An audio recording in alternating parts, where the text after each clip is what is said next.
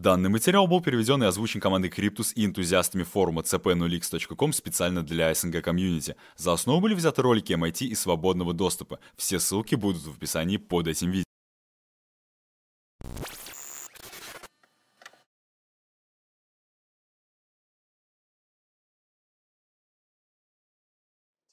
Сегодня мы изучим с вами одну из очень активных сфер использования блокчейн-технологии. А конкретно это торговое финансирование. И кажется, у нас в группе есть некоторые, кто уже готовит свой финальный проект по этой теме. А некоторые, возможно, решили просто скрыть это от меня. А может быть, вы займетесь этой темой после нашего занятия, кто знает. И еще, кажется, 8 или 10 человек из группы сегодня писали свои самостоятельные работы на эту тему. В общем, где-то 15-20 человек из нашей группы уже так или иначе знакомы с торговым финансированием. И причина заключается в том, что технологию, лежащую в основе такого финансирования, применяют довольно-таки часто. И сегодня мы во всем этом разберемся. Надеюсь, что две группы, чьи финансовые проекты посвящены как раз-таки этой теме, будут мне помогать. Да и те, кто писал самостоятельно, тоже подключатся.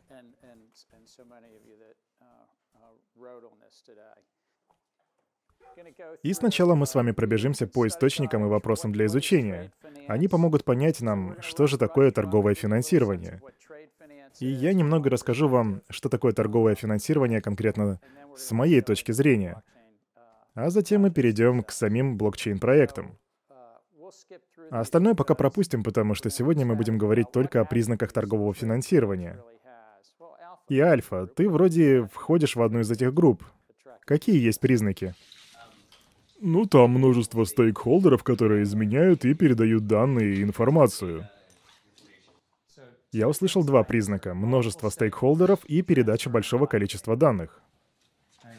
Может, еще кто-то? Какие еще признаки есть? Ну, там много бумажной волокиты, которая пересылается между импортером, экспортером и банками, банками-эмитентами и банками-бенефициарами. То есть дело не только в данных, а еще в том, что в этой сфере до сих пор очень много бумажной волокиты. И зачастую это целые горы бумаги в прямом смысле. Сейчас, наверное, это уже не так актуально, но раньше существовали отдельные компании, которые назывались службой доставкой документации. И они доставляли документы по всему миру. А еще в разных странах есть разный регламент. Тяжело выделить одно центральное представительство, которому можно было бы доверять и которое выполнит все необходимые услуги. То есть очень много разных нормативных режимов а еще много разных стран. Поэтому отношения между представителями власти часто получаются асимметричными. Они друг другу не доверяют. А к проблеме с доверием есть еще проблема с мошенничеством и двойного расхода, ну и так далее. Итак, много мошенничества и удвоения расходов. Но в торговом финансировании для этого есть немного другой термин — кто знает? Это двойное финансирование. И это практически то же самое, что и удвоение расходов. Например, я могу... Например, я могу оплатить доставку одной поставки товаров, одного груза через Атлантический и Тихий океан. А если я еще раз оплачу то же самое, то это будет уже похоже на мошенничество. А еще из-за высокой стоимости и обязательных проверок малым и средним предприятиям очень тяжело получить финансирование — а все это из-за этого финансового кризиса и всех этих террористических атак. То есть ты считаешь, что малые и средние предприятия испытывают трудности по причинам, которые ты только что назвал? Они страдают из-за террористических актов и так далее? Или, может быть, из-за чего-то все-таки большего, что происходит уже не первое столетие? Так? А я слышал, что это по большей степени проблема недостатка финансирования. У них типа нет доступа к тому, что им нужно и что требует их бизнес. То есть к таким базовым вещам. Это ты пытаешься поднять руку или просто поправляешь волосы? И то, и другое. Окей. Но я хотела сказать, что у малых предприятий часто нет ресурсов, чтобы просто управляться с бумажной работой. И решение этой задачи становится для них не, ну, таким неподъемным грузом, и очень часто это ну, позв не позволяет им продолжать успешную торговлю. А также малые предприятия... Вы хотите что-то добавить? Но очень часто у них нет кредитной истории, поэтому банки предпочитают их просто не финансировать, им нет доверия. Верно, еще. Я хотела просто еще добавить несколько цифр для наглядности. Я прочитала в исследовании Азиатского банка развития, что малые и средние предприятия — это самые ограниченные в кредитном плане предприятия. Банки отвергают примерно 50% их, их запросов о торговом финансировании, и в то же время процент отказов международным корпорациям составляет всего 7%. Но это потому, что малые и средние предприятия меньше. Они не так популярны. А торговое финансирование по определению большая международная штука. Взаимодействие разных систем, стран и так далее. Откуда в США должны знать о малом предприятии в Кении, например? Ну или в любой другой стране, в Китае или Мексике. То есть здесь много проблем с доступностью информации. И эта проблема существует в бизнесе с давних времен. Так, мы отложим вопрос про действующие проекты и вернемся к нему уже позже. И у нас тут есть несколько источников. Я немножко обновил список, потому что данные постоянно меняются. Надеюсь, что у вас появится желание покопаться в отчете Бэйн.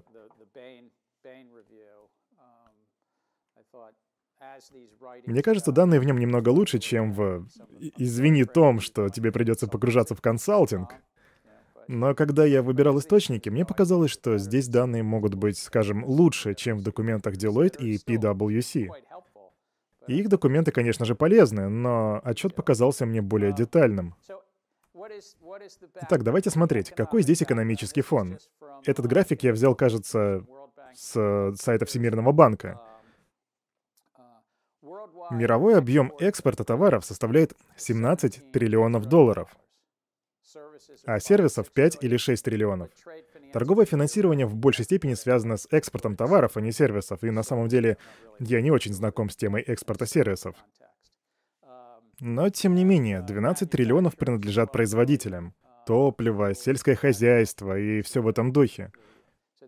То есть это ядро экспорта товаров. И финансирование международное финансирование, я специально подбираю такие слова, финансирование международной торговли осуществляется двумя способами. Первый — это когда банк дает гарантию. А второй — это когда банк уже помогает с документацией. И это традиционное определение торгового финансирования. Речь идет об аккредитативах и сборе документации, так называемом документарном инкассо. Кто-нибудь знает, что это такое? Чем эти термины отличаются? У нас тут много студентов, которые... Так, рука. Аккредитатив — это денежное обязательство от банка, в котором выражаются условия предоставляемого кредита, ну, скажем, на следующий год. Итак, это документ, в котором прописаны условия. Но давайте точнее, для чего он нужен. Он снимает риск контрагента. По факту он переносит риск с вашего покупателя на банк. Да, он снимает риск контрагента или партнерский риск, то есть он гарантирует вам оплату. Но есть еще и второй способ, которым банки значительным образом поддерживают этот рынок. Это сбор документации. И кто-нибудь знаком с этим понятием?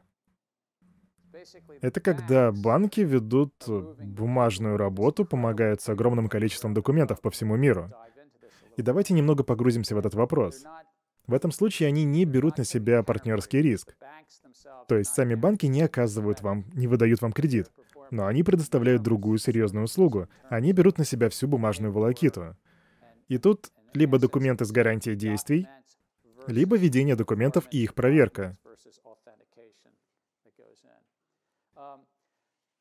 И здесь есть много различных аспектов. Например, факторинг и форфейтинг. Эти термины иногда путают, но это два разных термина.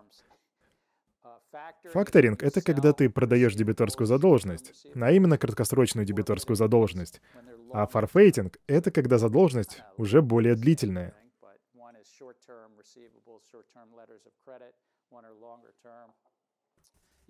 Можно также взять импортные и экспортные займы. Они также длятся долго и относятся ко всему кадастру и ко всей системе поставок. Можно заранее получить финансирование, торговый кредит и кое-что новое для всех нас — это финансирование всей цепи поставок. Это когда вы даете деньги всей цепи поставок. Но мы в большей степени сконцентрируемся на первых двух аспектах, а также на блокчейн-проектах в этой сфере. В международной торговле часто используется торговый кредит. И что такое открыть счет? Что это за понятие, что оно означает в деловой сфере? Кто-нибудь скажет? Эллен, не переживай, я не буду тебя заставлять, Джейк. Но это типа, когда вы доставляете товары до того, как наступит дата платежа. Что-что? Ну, вы поставляете товары до того, как произведется оплата. Ага. В общем, открытым счетом сейчас пользуются почти все предприятия. Это когда вы говорите «я доставлю свой товар, а вы пришлите накладную». И условие может быть, например, 2 на 30, то есть вы получаете скидку в 2%, если платите быстро в течение 30 дней. И внутри страны большинство товаров и услуг предоставляются именно с помощью открытого счета. А вот уже в международной экспортной сфере дела обстоят немножко иначе. Тут мы используем предоплату наличными. Иногда могут использовать еще один способ — консигнацию. Это когда экспортер предоставляет товар, и вы забираете его себе на склад. В этом случае вам не нужно пока за него платить, а экспортер продолжает нести риски, связанные с продажей. В международной торговле этот способ, кстати, используется редко. Кроме того, можно получить общественные гарантии и страховку. Вот из чего состоит мир торговли размером в 17 триллионов долларов. Считается, что только 5 или 6 триллионов используют торговый кредит. А конкретно аккредитивы и документарные обязательства. Это два основных способа.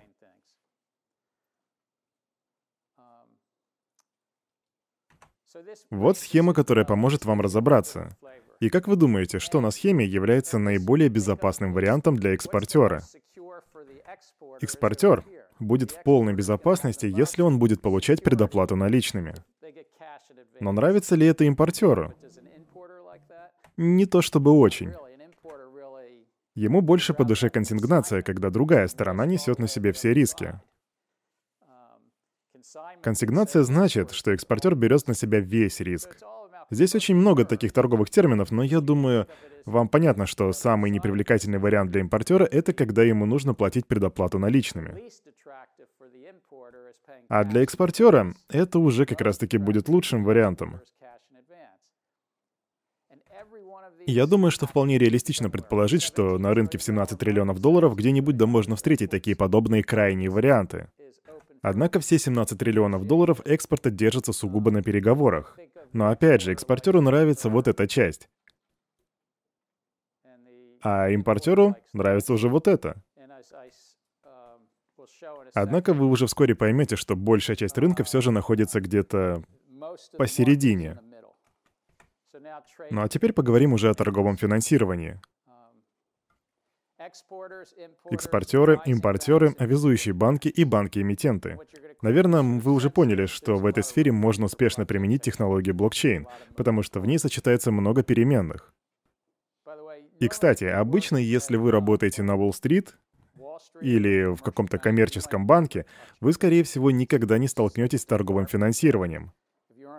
Это вообще отдельно состо... отдельная составляющая, о которой на торговых площадках обычно даже и не думают. Кто-нибудь из вас работал на торговой площадке? Вы, вы когда-нибудь сталкивались с торговым финансированием? Нет? А ведь это очень большой рынок. Если простыми словами, то экспортер и импортер подписывают контракт о продаже товаров, и это может быть нефть, сельхозпродукция или промышленные товары. Затем импортер совместно с банком-эмитентом составляет аккредитив. Этот аккредитив направляется в банк экспортера. И иногда в банке экспортера на аккредитив накладывается еще одно обязательство.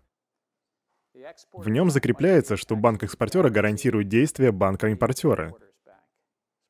В общем, происходит множество разных соглашений.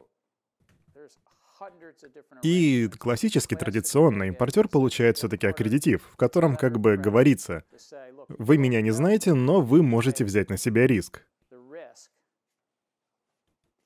Я принимаю этот аккредитив. А вы, экспортеры, получайте свои деньги, когда соберете и отправите мне несколько документов, подтверждающих, что вы действительно погрузили нефть или сельхозпродукцию на корабль. И транспортировка тут, кстати, играет немалую роль. И далее документы начинают воплощаться в жизнь, и экспортер доставляет груз. Доставка обычно тоже сопровождается документами, и вот во время доставки там есть маленькая цифра 6 чуть ниже, где говорится, что экспортер, когда он что-то доставляет, отправляет документы в свой банк. Затем банк-экспортер отправляет эти документы за границу, в банк Кении, допустим, хотя там вроде нет ни одного порта. А у Эфиопии... В Эфиопии есть порты? Расскажи мне. Да и в Кении тоже порты есть. А, вот как. Видимо, я тут кое-что неправильно понял. Итак, в общем, во время отправки груза экспортер должен отослать документы в свой банк. И его банк отправляет их в иностранный банк.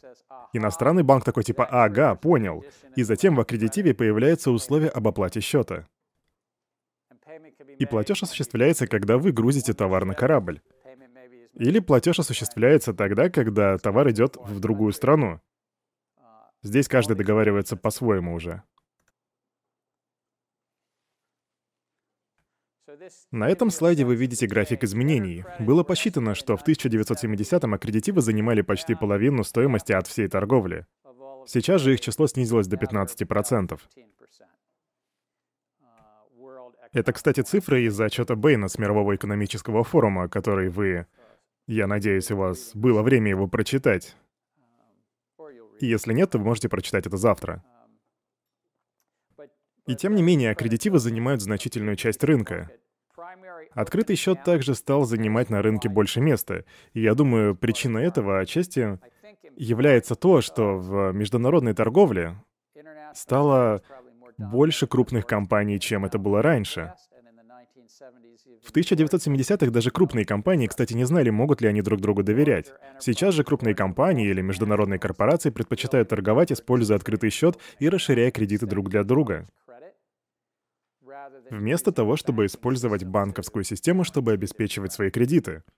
Однако торговое финансирование все еще занимает сильную позицию. От 15 до 20%. И это все еще очень серьезное количество. Считайте это таким небольшим вступлением о торговом финансировании и о том, как оно работает. И сейчас мы уже будем переходить к блокчейн-проектам. Однако прежде я вам еще покажу, какие участники есть на этом рынке.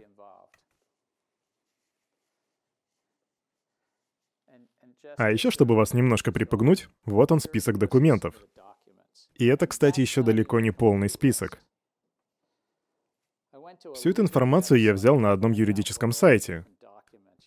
И вот у меня к вам вопрос. Кто-нибудь знает, что такое транспортная накладная? Но это что-то по типу чека от транспортной компании, которая перевозит ваш груз. И, насколько я помню, тот, кто владеет этой транспортной накладной, по факту имеет право на этот товар. Получается, что это что-то типа складской расписки, о которой мы говорили, и о том, что деньги появляются благодаря таким складским распискам. Но представим, что я привез свою кукурузу, пшеницу или золото на склад. Так вот, определение транспортной накладной немножко изменилось за эти несколько столетий. Изначально транспортной накладной считалась складская расписка на корабле. То есть ты погрузил свой товар или продукцию на корабль и подтверждал это все складской распиской.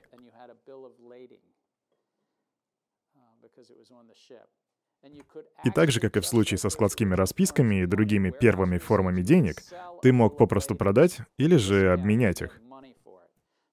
И, следовательно, как и складские расписки, транспортные накладные существовали долгие века.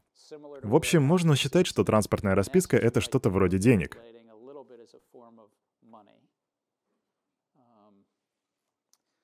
Кстати, кое-что я включил сюда ради шутки. Вот эти 50 разных документов. Эллен? А насколько легко подделать эти документы? Еще раз? А насколько легко можно подделать один из этих документов и заявить права на чужой груз? Это очень хороший вопрос. Сегодня мы уже говорили о мошенничестве, и мошенничество тоже имеет длинную долгую историю. Было много случаев подделки транспортных накладных, приводных векселей, складских расписок и так далее. И ввиду этого начали появляться разные виды нотариального заверения, причем задолго до появления криптографии. И говоря о разных формах нотариального заверения, я имею в виду, что различные транспортные агенты и перевозчики, им приходилось пользоваться различными печатями и другими способами подтверждения сделки. Леонардо? Я думаю, что проблема тут заключалась в том, что каждый из этих документов было очень легко фальсифицировать. И именно из-за этого система стала настолько сложной в плане э, вот этого своего ведения документации. Они же начали как бы создавать все а, больше вот этих вот ступеней контроля, чтобы можно было лучше отслеживать процессы и снизить риски. Но тем не менее, документы все равно легко подделать. Верно, и это именно то, почему многие люди считают, что это подходящая сфера для использования технологий. Это экосистема, которая отлично подходит для применения технологии на проверке по типу блокчейна или даже самой технологии блокчейн. Как видите, здесь много разных участников, и несмотря на то, что я указал только семь, банков может быть гораздо больше. Есть банки импортера, банки экспортера, а между ними может быть еще какой-нибудь банк-корреспондент. То есть в отношении вступают целых три банка, а иногда даже больше. А ведь есть еще и транспортные компании, перевозчики, таможенные службы обеих стран. У тебя вопрос, Джеймс? Не. В общем, очень много сторон и очень много документов, и очень большой риск мошенничества. Из-за этого гарантия контроля и надежности стала неотъемлемой частью данного рынка. А вместе с этим появилась необходимость в надежном посреднике. Видите там значок блокчейна посередине? Миленький. Но ну, вы хоть бы улыбнулись. И трудности здесь заключаются в количестве сторон, верификации всех рабочих процессов и экономики. А еще важен стабильный обмен документами. Это основа основ. И цель сегодняшней лекции — показать вам, насколько важно торговое финансирование, даже если вы занимаетесь медицинскими картами или коммерческой недвижимостью. То есть чем бы вы ни занимались, применение блокчейна, по крайней мере, приватного, это самый лучший вариант. Можно поспорить со мной и сказать, что можно решить эти проблемы с помощью традиционной базы данных. Но все-таки Здесь для нас важны большое количество участников, проверок и контрольных этапов, а также просто огромная до неприличия куча документов. А еще сюда относятся права на собственность. Права на собственность играют критическую роль, потому что когда вы отправляете в открытое море нефть или любую другую часть из тех 17 триллионов долларов, люди могут позариться на ваш товар. А я вот хотел задать вопрос, что-то я тут не могу разобраться. А как мы будем финансировать отправку из Сан-Франциско, например, в Бостон? И вообще, зачем оно нам нужно? Здесь мы как бы, ну, что мы здесь решаем? Нам нужно поместить все эти документы в блокчейн или нужно избавиться, в принципе, от всех этих документов? Потому что, ну, ну почему у нас нет такой проблемы внутри США? И это потрясающий вопрос. Несмотря на то, что понятие торгового финансирования очень долгое время рассматривалось только в рамках международной торговли, его можно применить и к внутренней торговле, в частности, как вы сказали, между Сан-Франциско и Бостоном. Вы можете использовать аккредитив в отношениях между серьезным производителем в любой точке мира и небольшим бизнесом в Бостоне. Ну, например, давайте сделаем так. Извини, Джо, но ты у нас будешь теперь небольшим предприятием, небольшой организацией в Бостоне. Допустим, что он не хочет брать на себя твой кредитный риск. Тогда тебе нужен аккредитив. Технически аккредитив нельзя назвать транспортной накладой, пока товар не загружен на корабль, но иногда его можно назвать и так. И все, что показано на этом слайде, может происходить во внутренней торговле, но обычно этого не происходит.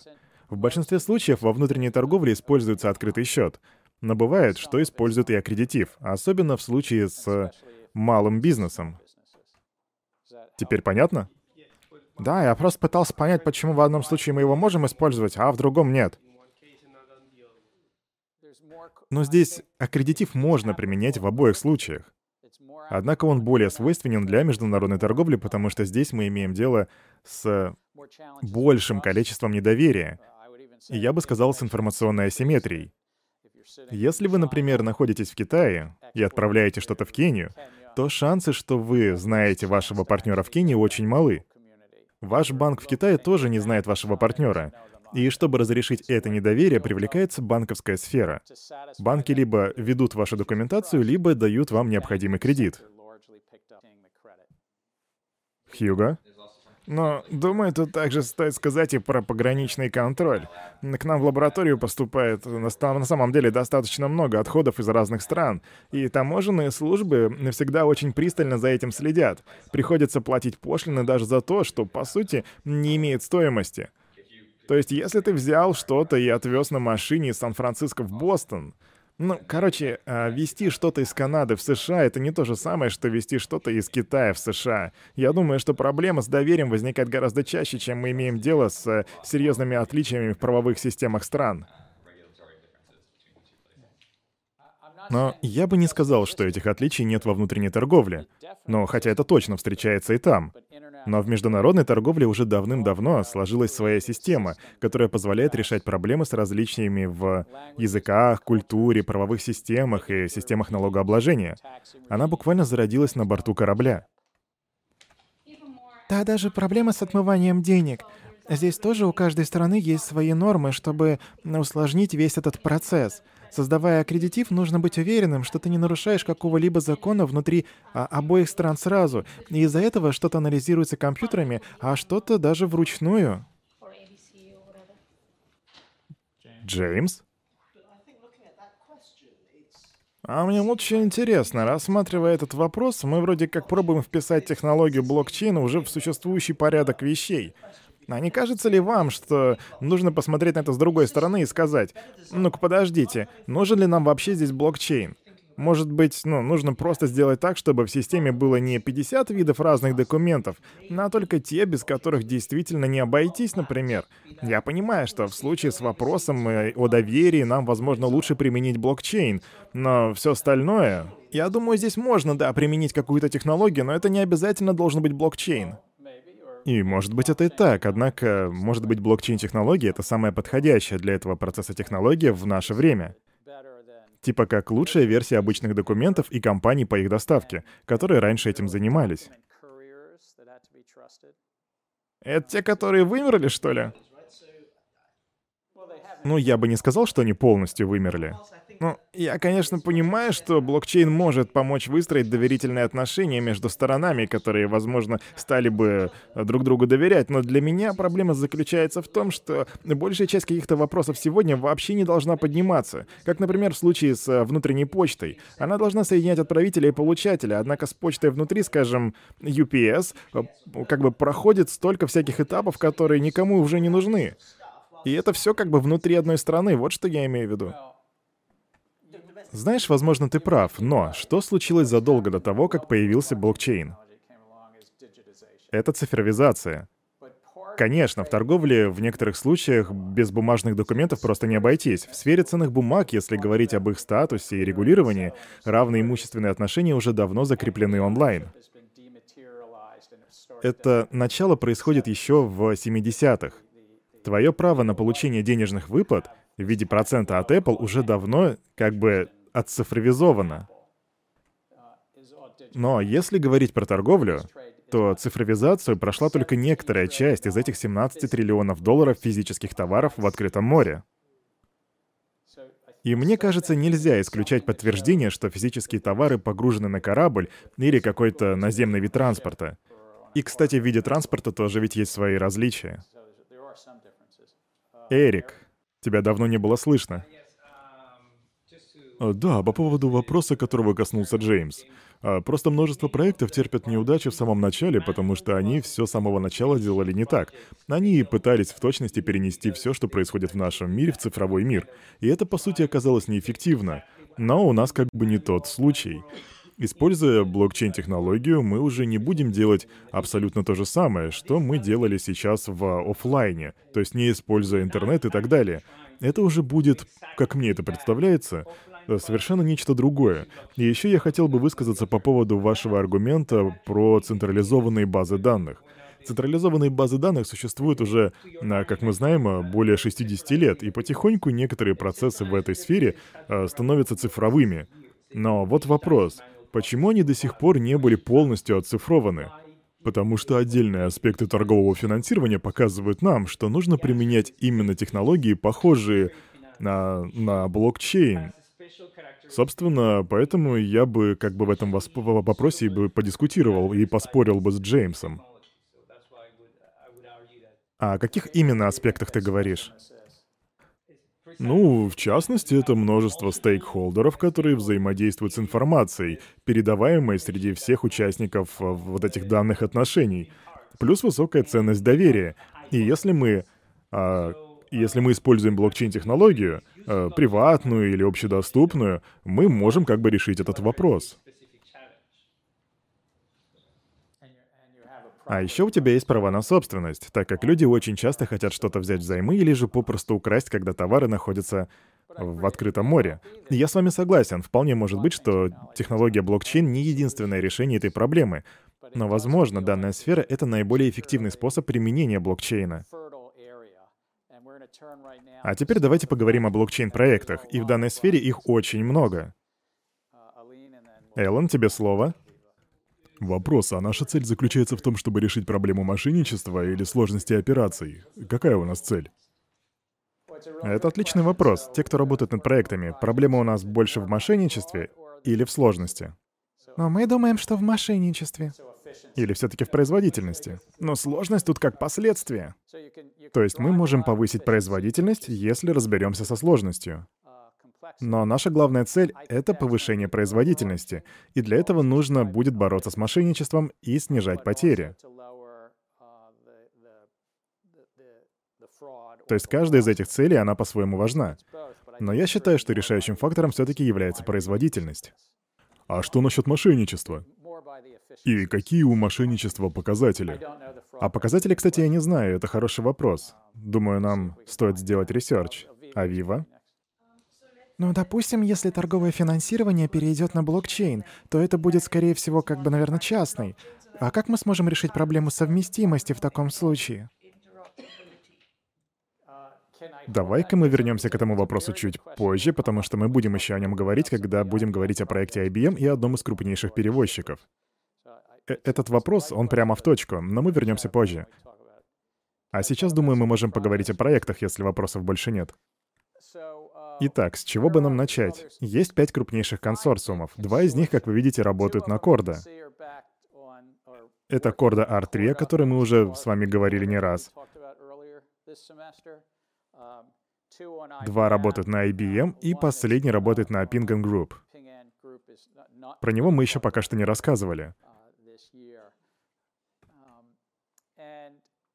Итак, есть подход с аккредитивами, и финансирование дебиторского долга и авансового платежа — это немного другое. Здесь у нас уже есть дебиторский долг. Вопрос заключается лишь в том, как мы будем его финансировать. Далее контроль открытых транзакций и аккредитивы, а затем гонконгская группа, и это, кстати, отчетность по цели поставок. И вот вам наглядный пример. Здесь собраны все банки, которые вовлечены в каждый из консорциумов. И как вы заметили, многие банки входят сразу в несколько, если я не ошибся. А ING, например, входит сразу в два. Вроде бы. Вроде бы два из этих консорциумов уже слились в один. И здесь мы с вами немножко уже затрагиваем ваш вопрос, Эвива. Но пока еще не ответили на него. Давайте представим, что у нас есть вот эти пять разных консорциумов, которые пытаются наладить связь между различными группами банков. Конечно, со временем их работа станет более эффективной, но как они будут взаимодействовать? Как их платформы будут связываться? Каждый из них сто процентов не захочет терять экономическую прибыль. Они не станут делиться с кем-то своей позицией на рынке. И они не обрадуются новости, что какой-то предприниматель требует с них столько денег, так как они являются создателями сети. Потому что консорциум, который первый во всем разберется, сможет установить свою цену, которая будет близка к его структуре затрат. И затем цена будет повышаться, и это уже приведет к возрастанию его власти и экономической прибыли. И я не знаю, каким образом можно решить этот вопрос. Я даже не знаю, собираются ли консорциумы вообще что-то делать с проблемой совместимости между своими платформами. Шон? Я просто хотел немножко придраться к этим консорциумам. Интересно, что все приведенные в этом списке банки, они либо азиатские, либо европейские. И кажется, что ни один из банков США в этом не участвует. А как же JP Morgan? Но это всего один банк. Окей, а как вы думаете, кто является самым крупным эмитентом торгового финансирования в мире? Правительство США? Еще раз? Правительство США? Ну, я точно не знаю, но мне кажется, это HSBC. Но я могу ошибаться. Я тоже думаю, что это HSBC. Ты тоже так думаешь? Ну, на самом деле вы правы. В этих пяти, там, там даже нет Wells Fargo. Но это не значит, что на консорциумах все проекты исчерпаны. Вот здесь указаны другие проекты, которые не относятся к консорциумам. И я просто пытаюсь дать вам понять, сколько всего происходит в этой сфере. Те, кто делает свой финальный проект по этой теме, я прошу вас также подумать об этих проектах и сказать, что нового вы можете предложить в данном вопросе.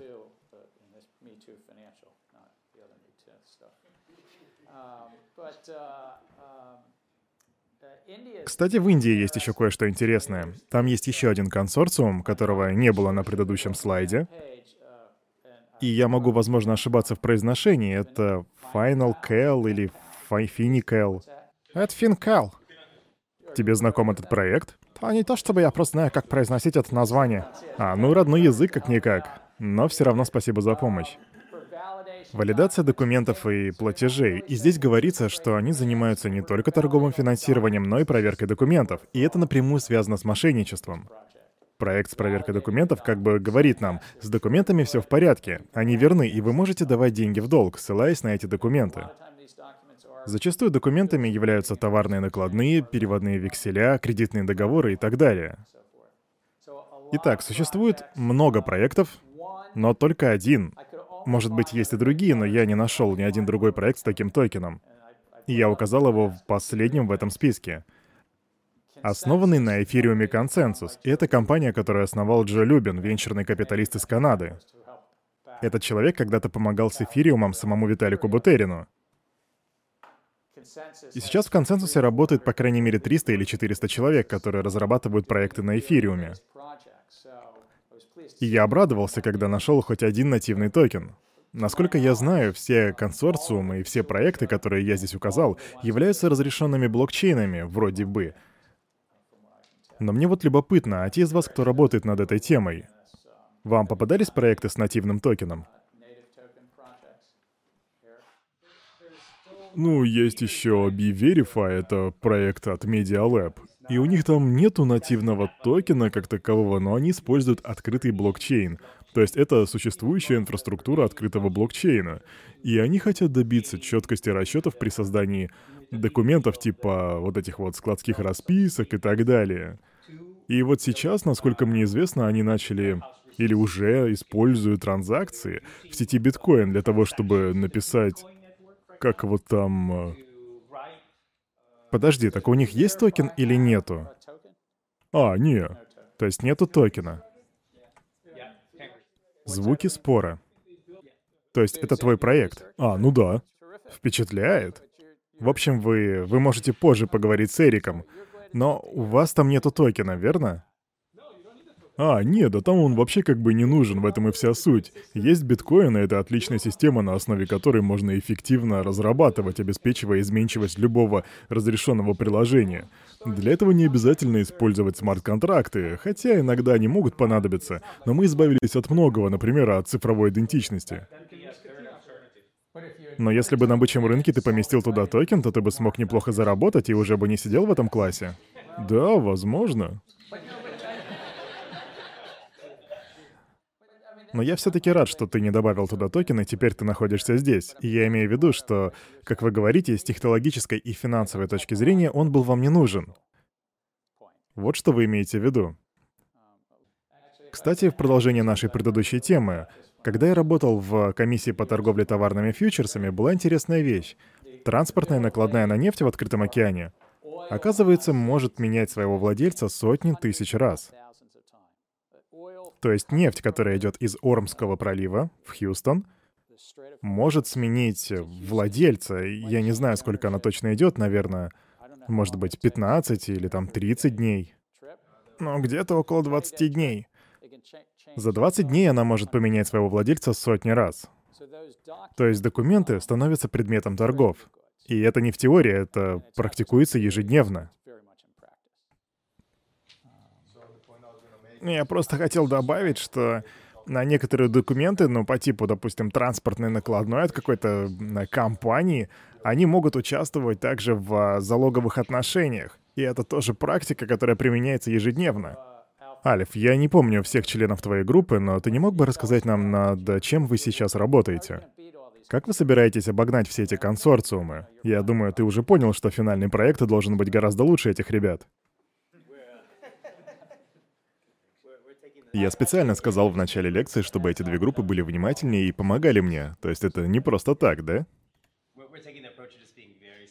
Ну, мы выбрали очень необычный подход. Мы, по, по сути, концентрируемся на очень узком коридоре между экспортными товарами, отправляемыми из э, Китая в Эфиопию. На этой сфере пока что как бы не очень много конкуренции. Это с точки зрения торгового финансирования или с точки зрения так называемой цепи поставок? Торгового финансирования. И мы считаем, что этот вопрос касательно, касается не только Эфиопии, но и всех развивающихся стран этого региона, потому что у них очень слабая как бы банковская система, локальные банковские системы недостаточно развиты. Это ты про банковскую систему в Эфиопии? Да, и я бы сказал даже всей Восточной Африки. Поэтому их импортная экономика сильно зависит от торгового финансирования. Отношения между сторонами там гораздо проблемнее. Джеймс, у тебя вопрос к этой группе? Если вы хотите что-то спросить у ребят, то, пожалуйста, не стесняйтесь, они примут любые подсказки. Ну, вопрос не конкретно к этой группе, я просто хотел кое-что уточнить. Я четко вижу, что торговое финансирование предполагает наличие разных сторон и прав собственности на товары на любом из этапов поставки. Это важно, но... А особенно, наверное, когда речь идет о торговле именно бирже, как, например, с нефтью и так далее. Ну, я часто слышу, что люди говорят об использовании блокчейнов, конкретно подразумевается и поставок. И поскольку они по-настоящему обменивают товары на деньги, есть ли вообще какие-то торговые случаи или варианты использования, которые при внедрении блокчейна станут полезными для цепи поставок? Я имею в виду, что отслеживание по блокчейну, откуда идет, например, мой кофе, как по мне, это вполне такое бесполезное занятие. Но люди, кажется, думают иначе, а я и так могу отследить, откуда оно пришло. Любишь кофе? Да, но не только из-за этой лекции. Ну, не знаю, вы можете пить и чай, чтобы не засыпать на моей лекции. Но я просто не понимаю, почему люди продолжают говорить о том, что нам нужен блокчейн для цепи поставок. Я просто не понимаю, зачем. Но вот э, с торговым финансированием уже наоборот. Я рад, что ты высказался, а теперь пока подождите спорить. Есть кто-нибудь, у кого есть еще мысли по поводу торгового финансирования между Китаем и Эфиопией? Позже я дам вам слово, чтобы вы могли высказаться по поводу мнения Джеймса. Но пока я хочу услышать мысли по поводу Китая и Эфиопии.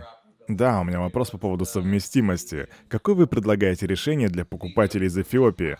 Должны ли они пользоваться для закупок той же системой, что и все эти фирмы? Ну, фирмам из Эфиопии приходится пользоваться аккредитивами, и это закреплено нормативно потому что все сейчас делается вручную, и мы решили предложить некие очень специфические варианты, например, сделать платформу с электронным транспортными накладными или счетами, которые можно было бы пользоваться со смартфона. И мне кажется, было бы легче привлечь к закупкам на этой платформе фирмы из Эфиопии, так как а, китайские фирмы могут выбирать из разных систем. Ну а как вы собираетесь привлечь их к себе на платформу? И как они смогут ей пользоваться? Будут использовать сайты или что? Ну да, типа того, предприятия и банки Эфиопии перейдут на нашу систему.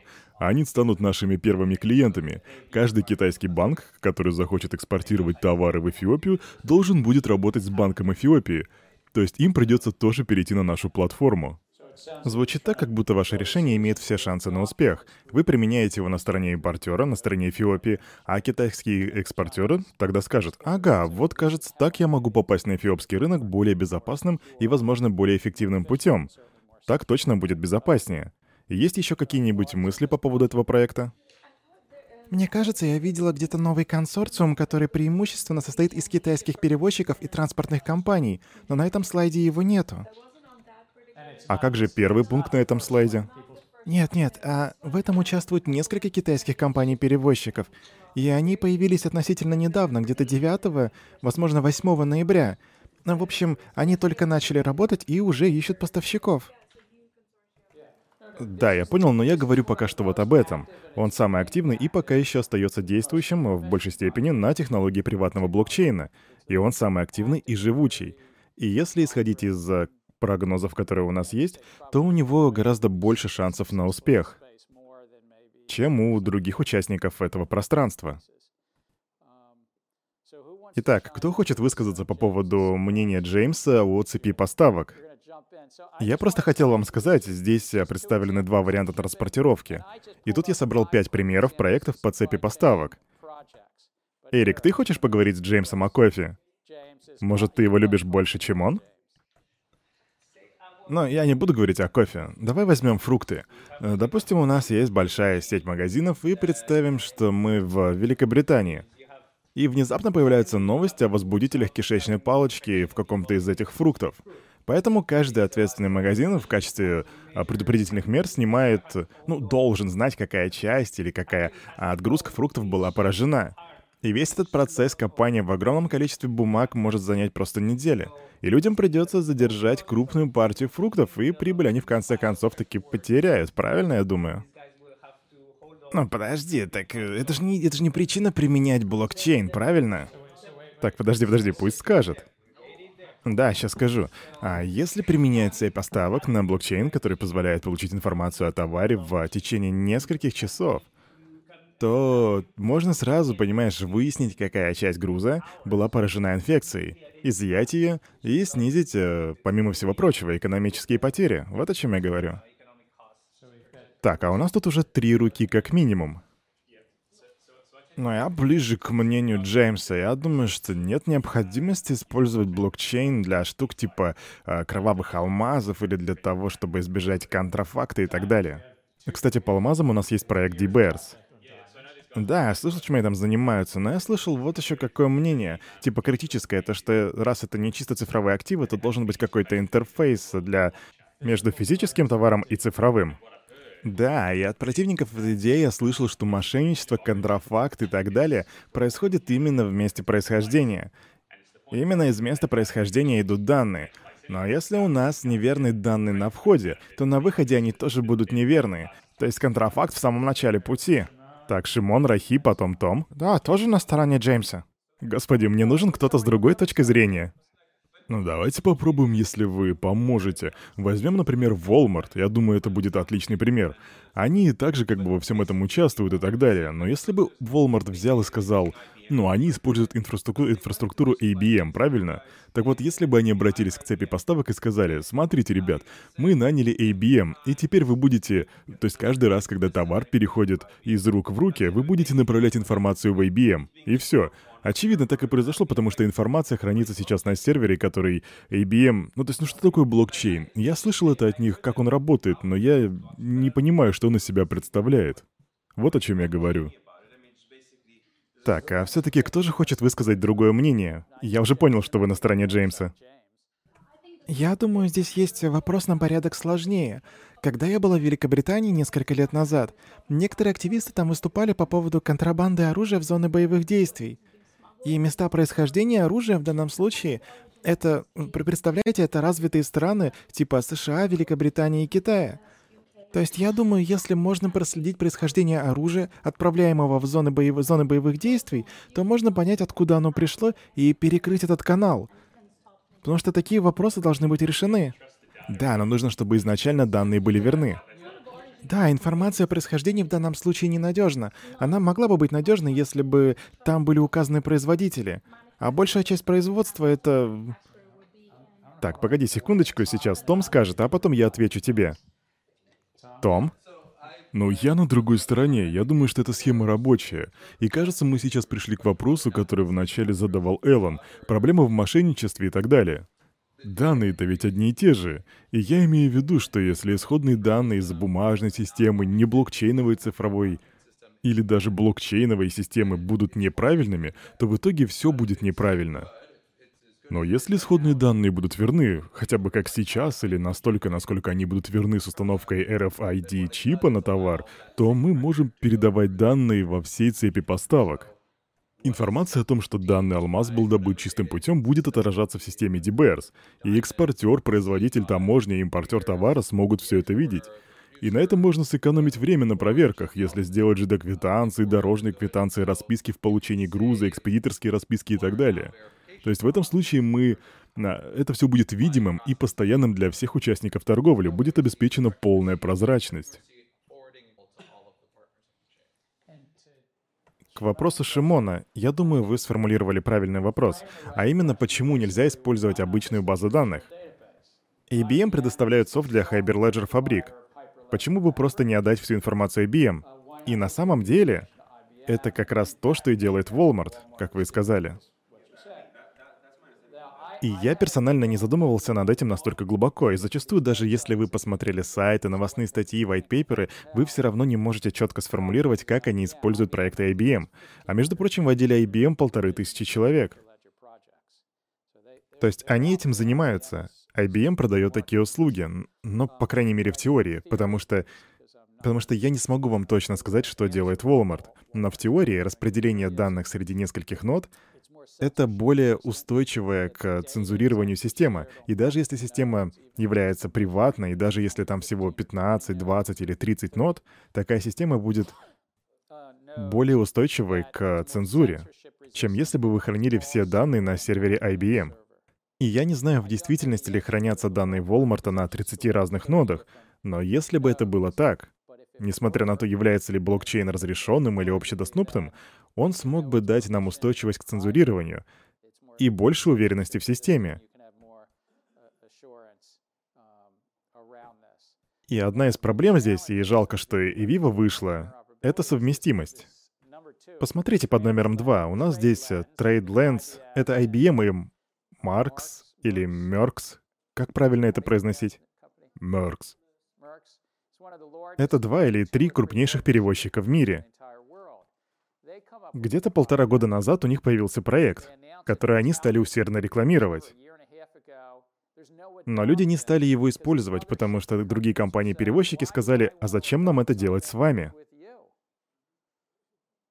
Другое же дело, если бы они придумали какое-то нейтральное стандартное решение, что-то по типу интернета или типа того. Какой-нибудь консорциум мог бы придумать нейтральное решение в этом случае. Но даже в этом случае все остальные перевозчики в мире сказали бы, мы не хотим передавать Меркс, или как он там называется, все свои данные и более того влияние на рынке. То есть совместимость тут играет большую роль. Итак, Джеймс уже ждет ваших реакций. Ничего, что мы так долго? Тогда послушаем вот этих двух ребят справа.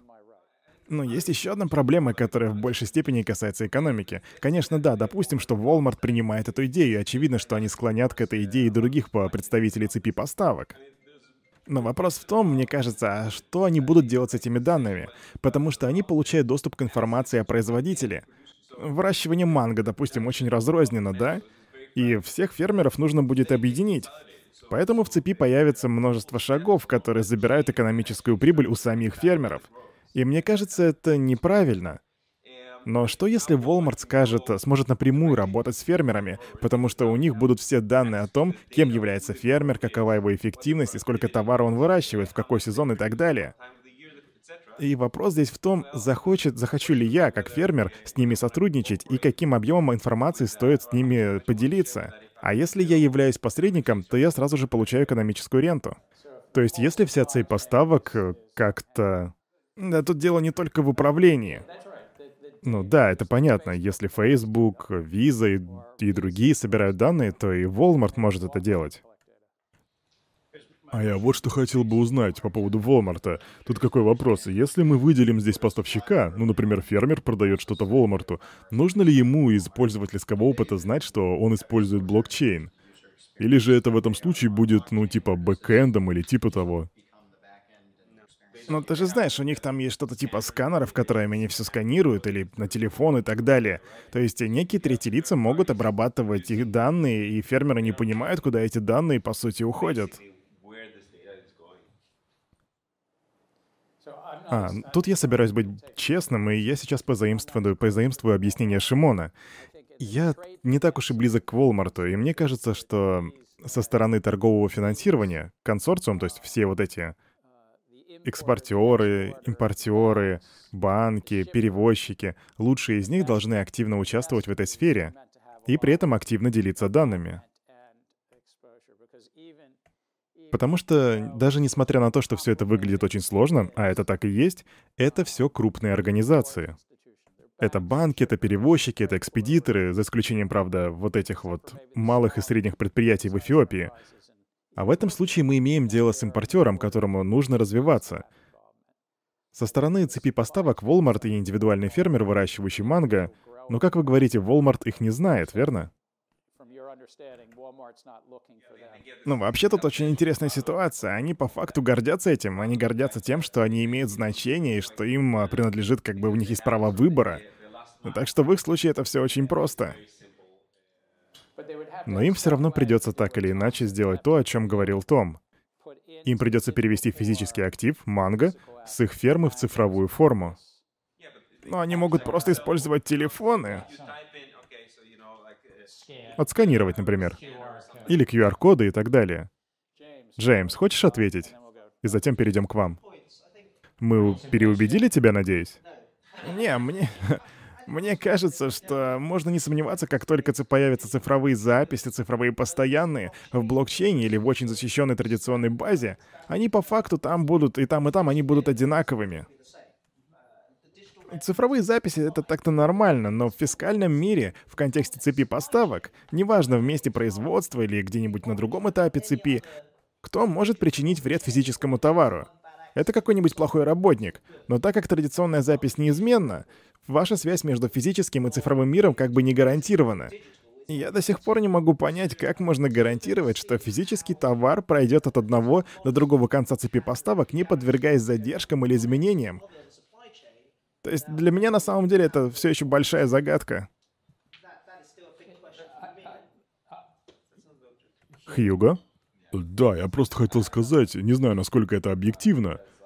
Но, например, если взять алмазы, когда люди покупают их, они беспокоятся только о наценке. Я имел в виду, что в цепи поставок просто никого не останавливает. Но они просто становятся дороже. На самом деле, мне кажется, вы предъявляете слишком большие высокие требования к блокчейну, потому что даже нефть, давайте вернемся назад, не алмазы, а нефть. Ты можешь быть владельцем транспортной накладной, а потом просто продать ее. Как я уже говорил, за 20 дней, пока товар идет с Ближнего Востока в Хьюстон, накладную могут продавать по 20 раз, по 100 раз. Прямо сейчас на нашем современном рынке это так и происходит. Никто даже не проверяет, а не была ли нефть как-то выкачена или украдена судно. Здесь мы сталкиваемся с проблемами с доверием, и я имею в виду, когда кто-то подтверждает, что корабль... А, тут я забыл точное слово. Ну, в общем, когда нефть погружают на корабль, и когда ее разгружают, эти моменты, в эти моменты производится проверка, которую можно совместить с цифровыми записями. То есть именно в этот момент мы можем использовать цифровые записи. И то же самое касается и алмазов. Мне кажется, это никак не изменить. Я считаю, что аспект все равно останется традиционным.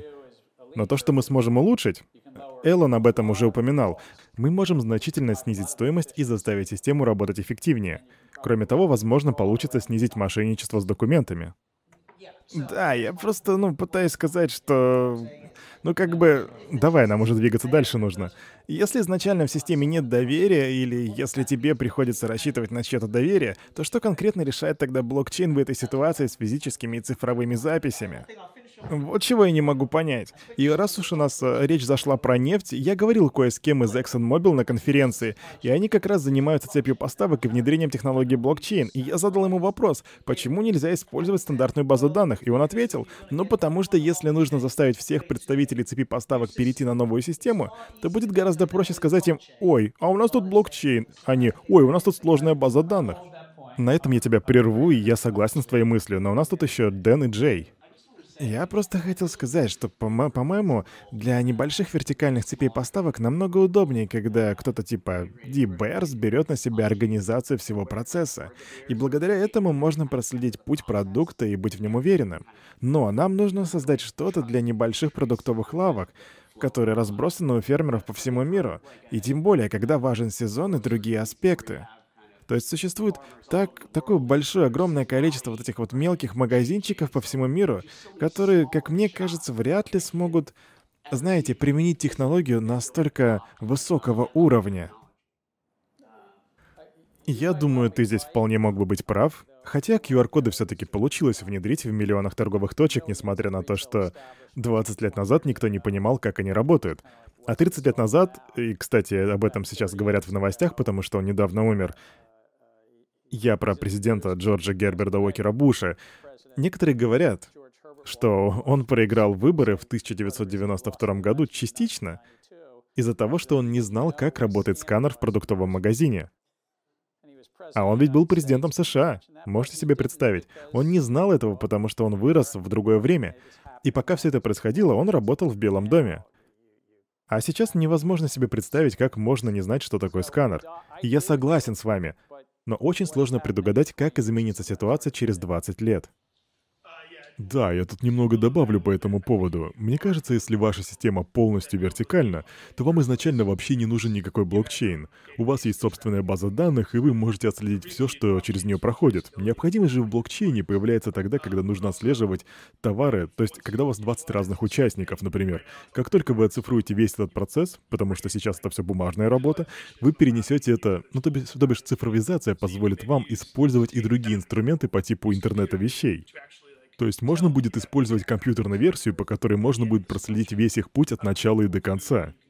И то же самое с продуктами, можно будет отследить их состояние и так далее. Кстати, вы можете использовать... Помните, в начале этого курса мы говорили о брокколи? Вы можете использовать криптографические хэши, чтобы делать фотографии и собирать информацию об алмазе и о продуктах. Я хотела кое-что добавить а, в, про ситуацию с алмазами. Мне очень стало смешно, когда я прочитал эту статью, потому что, ну, все мы знаем, что такое De Beers. Они лучшие маркетологи в мире. Они убедили женщин в том, что каждый нужны бриллианты. Они внедрили идею о том, что кольцо для помолвки должно быть обязательно с бриллиантом. Поэтому мне кажется, это просто, ну, сплошной маркетинг, когда они говорят, что им нужен блокчейн для алмазов.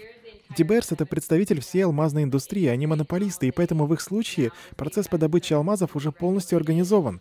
И теперь они решили как-то контролировать процессы за появление алмазов из конфликтных алмазов со спорным происхождением.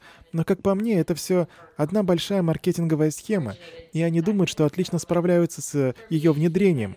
Они используют ее для того, чтобы дать своим клиентам некое э, такое чувство уверенности.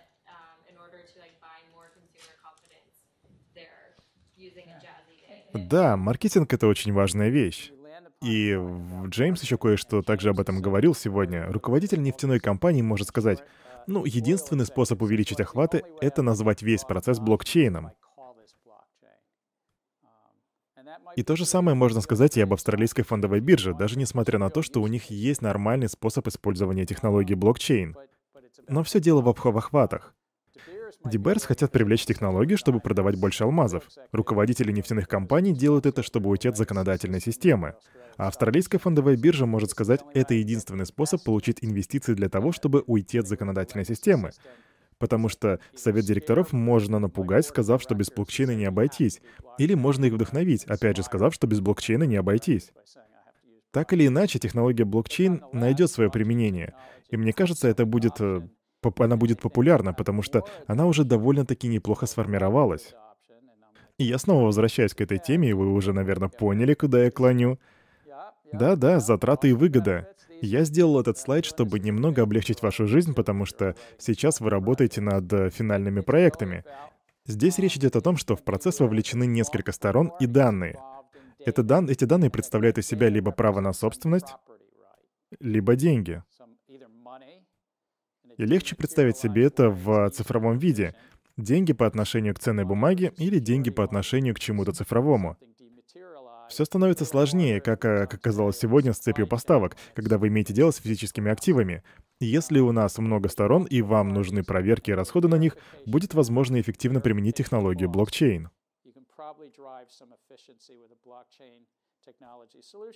И тут Шимон поднимает отличный вопрос. Подождите-ка, может быть, стоит просто перенести все данные в IBM? Ну, то есть, возможно, стоит просто использовать традиционную базу данных, и, и если вам нужно убрать цензурирование, нужно распределить ваши данные по 20, 30 или 50, или, может быть, 100 местами. Или, может быть, вам нужно уменьшить... Австралийская фондовая биржа думает, что у них это получается, затраты по увеличению совместимости и, соответственно, эффективности системы. Точно не помню, но вроде около 77 компаний могут пользоваться одним леджером, чтобы снизить расходы на создание решений по совместимости.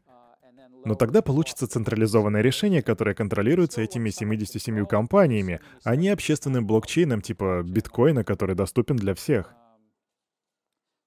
И, кстати, группы, которые присутствуют сегодня и делают проект по торговому финансированию, ваша задача немножко сложнее, чем у остальных, потому что вам нужно рассказать больше, чем это сделал я сегодня. И Альф такой, да, конечно. И если вы работаете по коммерческому, потребительскому финансированию или по недвижимости, здесь у нас есть действительно интересные проекты. Нужно просто подумать, какую пользу может принести ваш проект. Как можно снизить расходы на проверку и работу сети? Что с конкуренцией? Подумайте, есть ли консорциум, который занимает, занимается решением той же проблемы, которую вы поднимаете в своем проекте? Возможно, какое-то ICO из тех трех и пяти тысяч уже делали что-то подобное. Если вы хотите нанести удар по существующим проектам, раскритиковать их работу, а затем показать, как правильно нужно все это делать, то, пожалуйста, давайте без плагиата. Посмотрите, что делают их конкуренты. Да и почему, в принципе, тут вам нужно использовать блокчейн? Эллен? А что по поводу конкурентов, которые являются должностными лицами? Разумеется. И вы все еще работаете над проектом по ипотеке, да? Не поменял тему? Да, то есть нужно понять, что происходит на ипотечном рынке. Будь то рынок с ценными бумагами или страхованием, не имеет значения. Используют ли в этом случае традиционную базу данных? И интересно также посмотреть, рассматривает ли кто- кто-то использование а, приватного блокчейна или общедоступного. Сформулируйте свое мнение по этому вопросу. И кажется, ты, ты же так зарабатываешь, правильно? Ну да. Тогда учти, что если ты будешь продолжать так зарабатывать, то венчурные капиталисты будут задавать тебе вопросы посложнее, чем я. По крайней мере, я надеюсь. Лучше не надо, если честно. Ай да, я понял. Хочешь легких денег. Хочешь, чтобы не было ничего сложнее моих вопросов. И посмотрите, какие есть компромиссы. И я не прошу сейчас никого решать проблему масштабирования или производительности. Некоторые из этих проблем не удастся решить еще в течение пяти или десяти лет. Но их стоит выделить, типа, ой, это не будет работать, пока мы не решим то-то и то-то. И так далее. А в следующую пятницу мы с вами поговорим про цифровое ID. Есть еще какие-нибудь вопросы? Или уйдем пораньше?